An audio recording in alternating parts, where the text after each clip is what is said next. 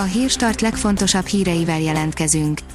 A hírfelolvasónk ma is egy női robothang. Ma augusztus 8-a, László névnapja van. A G7 írja, eltettek 9 milliárd közpénzt, majd vietnámiakhoz kerülve köddé váltak. Százezres nézőszámokat blöffölve szereztek állami pénzt a kamuszínházak, de így is több millió forintos adótartozást halmoztak fel az állam felé. A 24.20 szerint érdemese 50-en túl is Angliába költözni. Breszka József itthon zenekarokban gitározott, volt autószerelő, strandbüféket nyitott, exportált teherautókat Romániába, az első Fidesz kormány idején még boldogult az üzleti életben, ám 2010-ben ez megváltozott, onnantól folyamatosan akadályokba ütközött, 48 éves korára felélte a megtakarításait, ezért úgy döntött, Angliában kezd új életet. Az Index írja, hogyan zöldítsük ki 1400 ember lábnyomát. A konferencia résztvevői repültek, ettek, áramot használtak, ám a büdzsé másfél százaléka elég volt a nyom eltüntetésére. Az Agroinform írja, bejelentették a borászatok támogatását a Balatonfüredi borhetek megnyitóján. Megnyitották a Balatonfüredi borheteket, a rendezvényen a borászok támogatását célzó 1,8 milliárd forintos támogatási csomagot jelentett be Nagy István agrárminiszter. A 168 óra online írja, kizsarolt hála, pszichés nyomasztással, várakoztatással, piros cetlékkel kényszerítik ki a hálapénzt egyes orvosok. Névtelenséget kérő orvos mesélt a 168 órának a jellemző vagy egyedi trükkökről, módszerekről.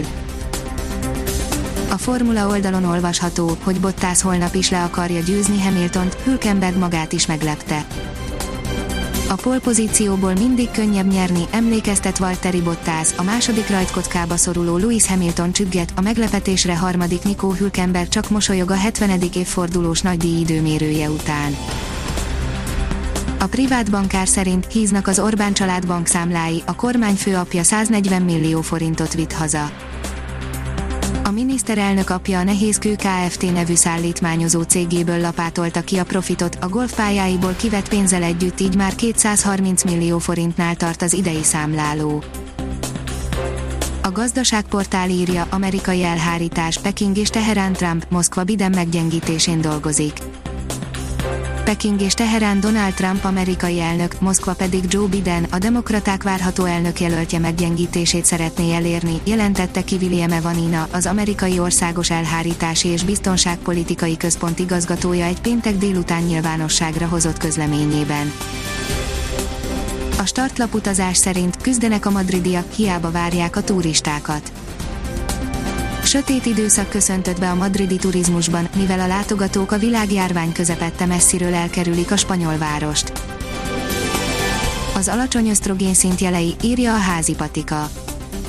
Bizonyos embereknél az alacsony ösztrogén szint genetikus, másoknál pajzsmirit problémák eredménye, de akkor is lecsökkenhet a hormon mennyisége, ha testzsír százalékunk drámaian alacsony lesz, érdemes tisztában lenni a tünetekkel. Súlyos bírói hiba is kellett a Juventus BL kieséséhez, írja az Eurosport. A pénteki mérkőzést látva valóban felmerül a kérdés, mi szükség van a varra. A kiderül szerint 35 fokig melegszik az idő.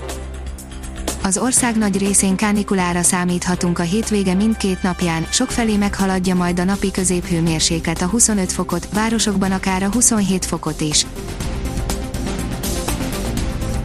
Ha még több hírt szeretne hallani, kérjük, hogy látogassa meg a podcast.hírstart.hu oldalunkat, vagy keressen minket a Spotify csatornánkon. Az elhangzott hírek teljes terjedelemben elérhetőek weboldalunkon is. A hangfelolvasás nem jöhetett volna létre a Google Cloud és a Central Media csoport hírstart fejlesztései nélkül. A hírstart kísérleti adását hallotta, a technológiánkat folyamatosan fejlesztjük. Ha tetszett a hírblokkunk, kérjük, hogy ossza meg ismerőseivel, vagy értékelje közösségi csatornáinkon. Visszajelzése fontos számunkra. Köszönjük, hogy minket hallgatott!